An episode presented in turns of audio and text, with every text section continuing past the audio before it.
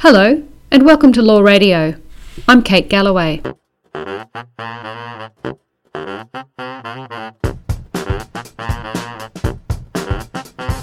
The New South Wales Government has this week passed legislation effectively banning greyhound racing in that state. In this episode, Melissa Castan talks to animal law expert Dr. Joanna Kyriakakis about the context for these reforms and what they mean for the greyhound racing industry. Joanna Kyriakakis, thanks for talking with me today. I know there's been new laws passed in New South Wales about greyhound racing. What's some of the background to those laws? Thanks, Melissa. So, in essence, there have been some previous inquiries into the industry, into the greyhound racing industry. For example, back in 2014, I know the New South Wales government looked into the issue, but really the major event was the Four Corners report that some of the listeners may have actually seen in 2015, where, where they basically did an expose that demonstrated that there was use and quite pre- prevalent use of live baiting in the greyhound racing industry. And live baiting is basically a practice of where live, small live animals are used to train and encourage greyhounds to race very quickly by chasing these animals. And so there are certainly significant welfare issues for the, the, the animals that are being used as bait. Um, this caused a huge public interest in this um, in this practice, which is in fact outlawed in a lot of a lot of states, but was nonetheless going ahead. Uh, and it led the government in um, the New South Wales Parliament to establish a special commission inquiry to look more broadly into the greyhound racing industry because, as I said, they had already heard some concerns about the industry. So in 2015, they set up a special commission inquiry. They appointed the former High Court judge, the Honourable Michael McHugh, to head the inquiry, and the final report of that special commission was delivered just very recently on the 16th of June. So that report is really quite damning right. of the industry. It focused specifically on the New South Wales industry.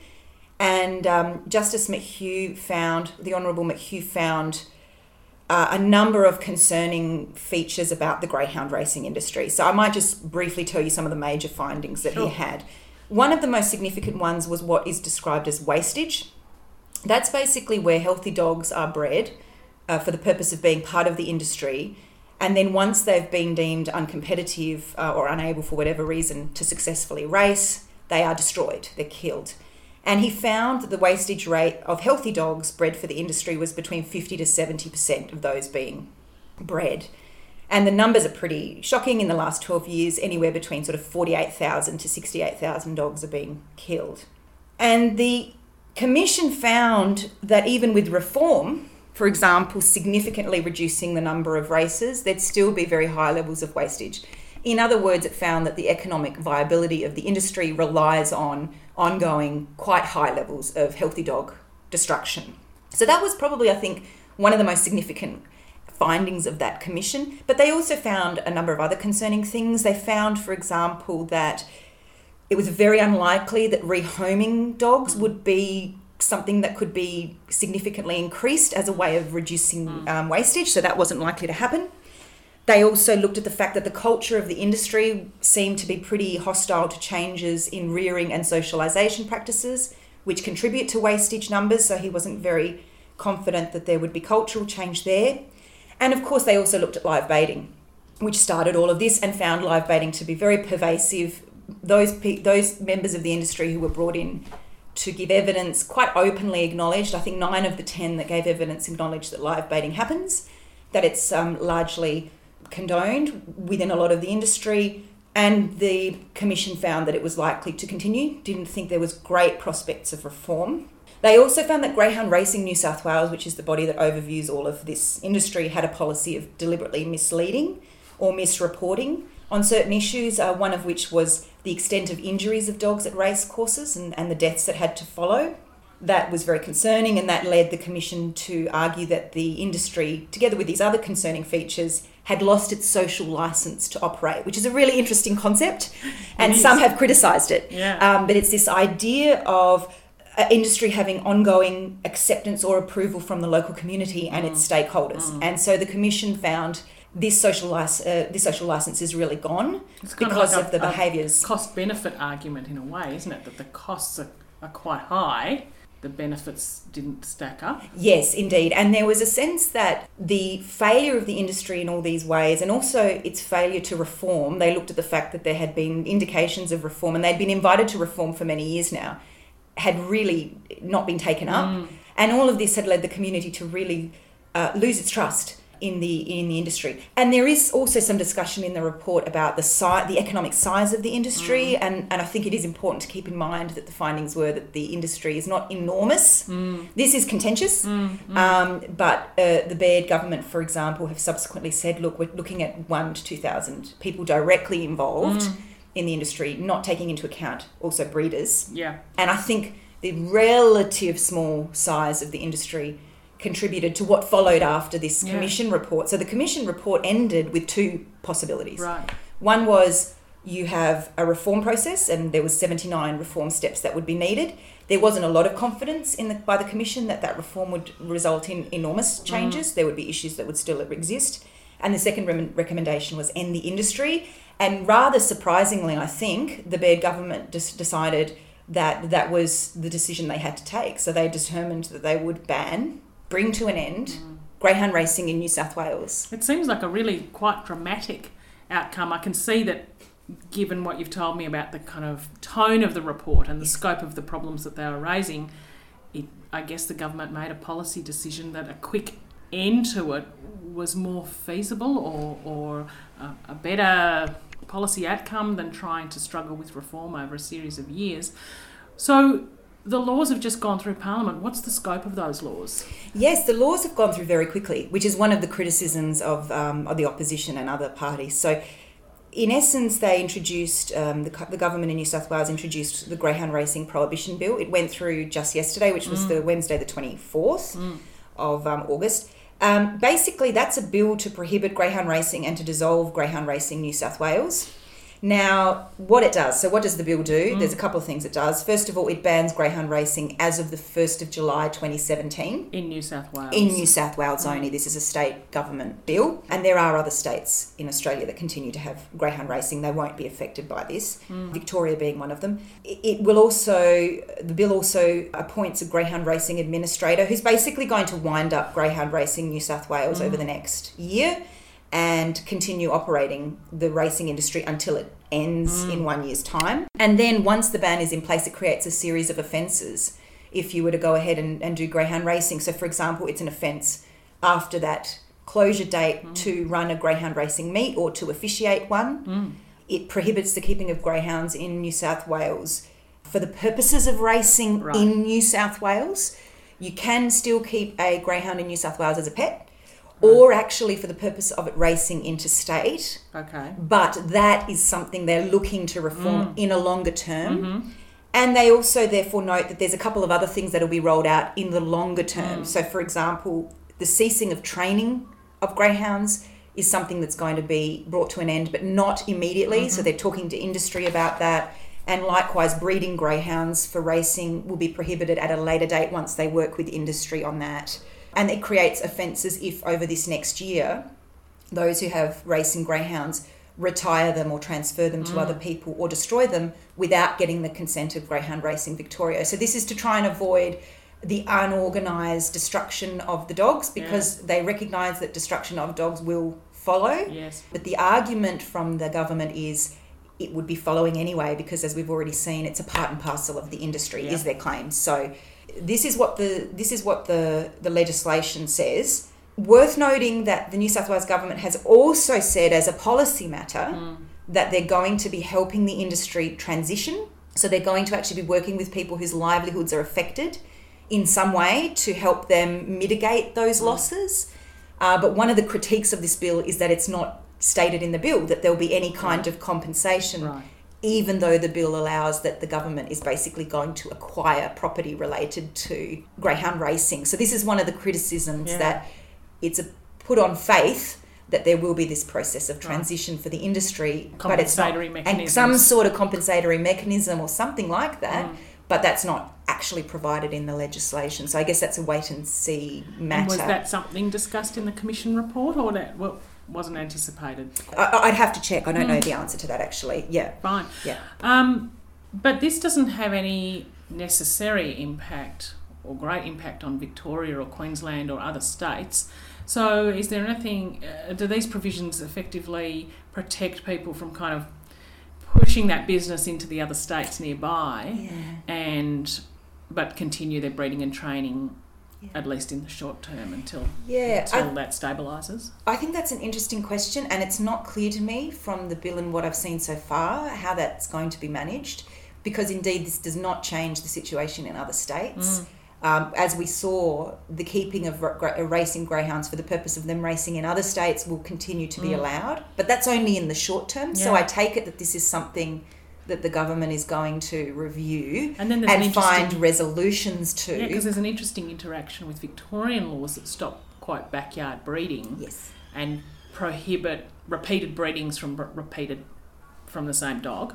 No, that's an interesting interaction because if you've got limited breeding in Victoria and some form of limitation on breeding in New South Wales, I guess that what that means is there's going to be a lot less greyhounds over time. I mean, I would think. I mean, uh, the goal here is, in essence, to limit the breeding. I think of, of greyhounds, hmm. so that we don't have. I mean, there's no longer an industry to take them up, and therefore there's no longer the breeding that's going to lead to high levels of destruction. Hmm. How this affects the interplay between state breeders and state racing industries, it's hmm. just not clear to me. And I suspect it's a complicated question, which is why it's going to be part of the next phase of um, parliamentary activity Yeah, but I, I've not, I've yet to see exactly how that's going to be rolled out. So some of the arguments in favour of this this development. I mean, you have spoken already about the animal welfare issue and and the cruelty to both the live bait baits, the small animals,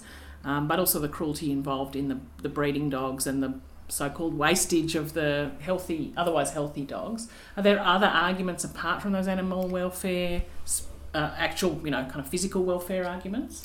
There are, and I think it's worth noting that the animal welfare issues go beyond the two points we've mentioned so far. It also goes to the treatment of the dogs within the racing industry itself. There's concerns that a lot of dogs that are injured in the process of racing don't get veterinary care in, because that's an expensive proposition. So instead, they're killed in ways that are perhaps not quite as humane as they would be if there was a vet involved, or they're killed when a vet would not be recommending the killing of the dog. Right. So there's the industry issues of the injuries to the greyhounds.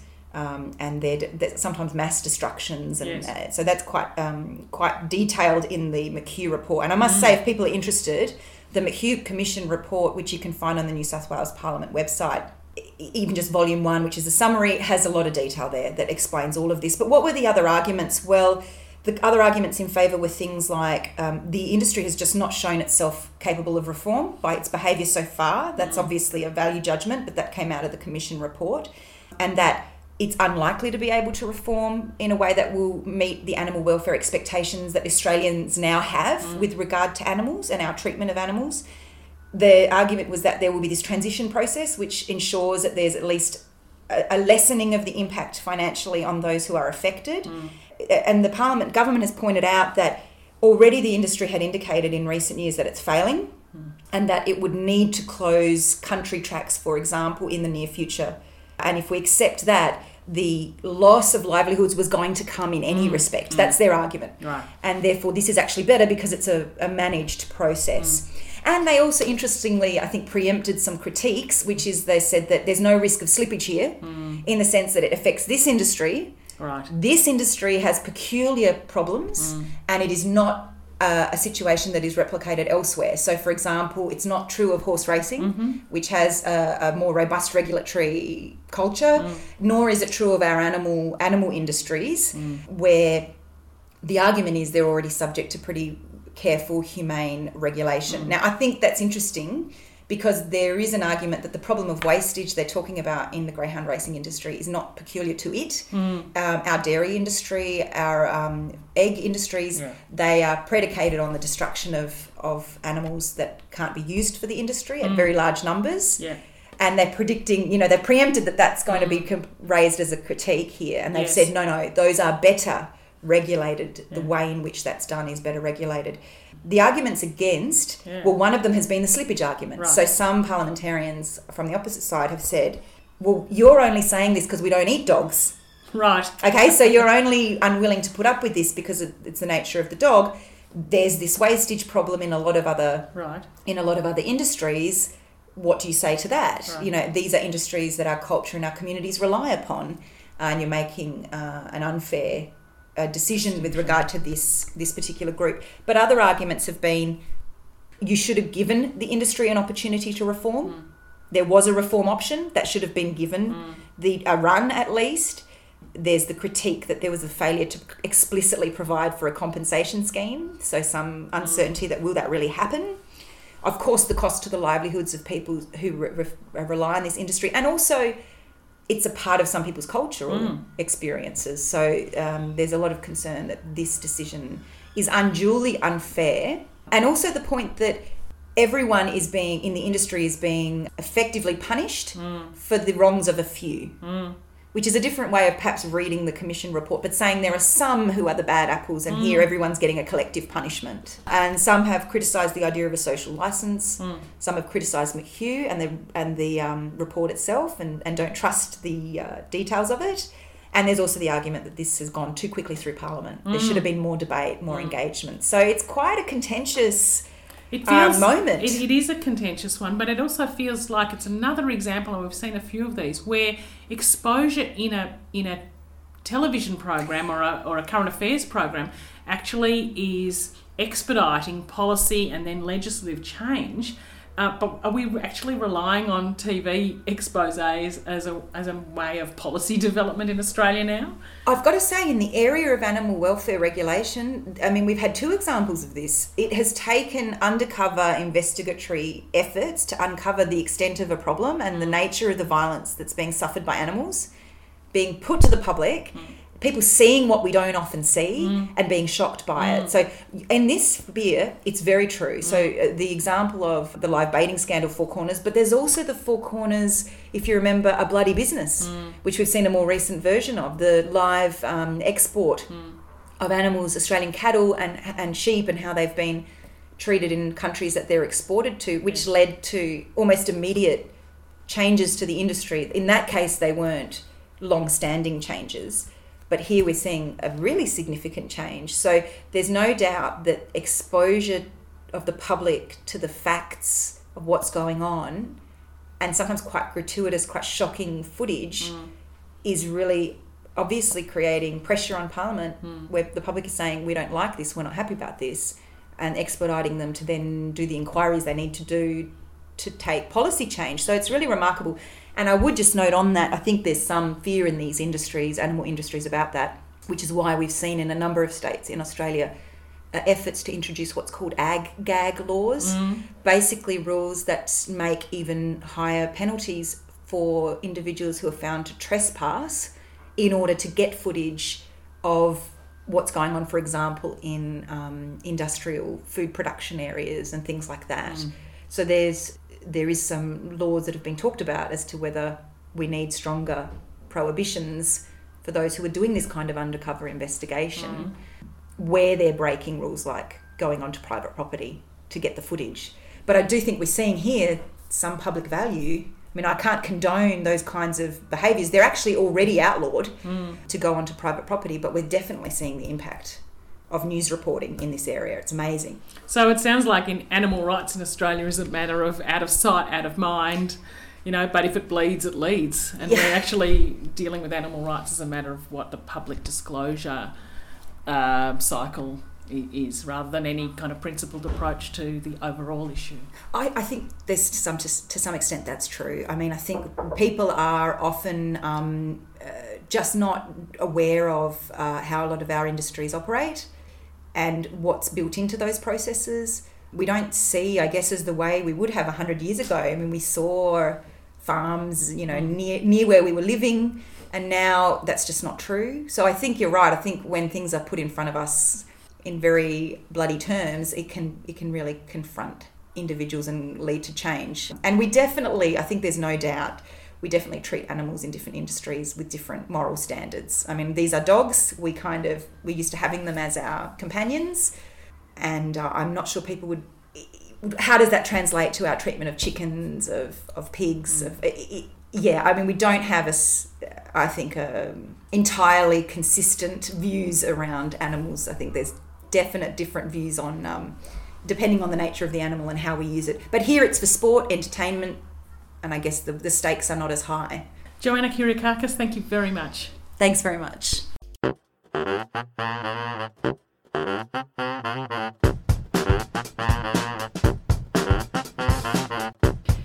You've been listening to Melissa Castan speaking with Dr. Joanna Kyriakakis.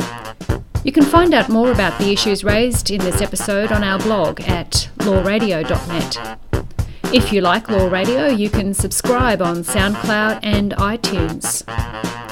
Thanks for listening. See you next time.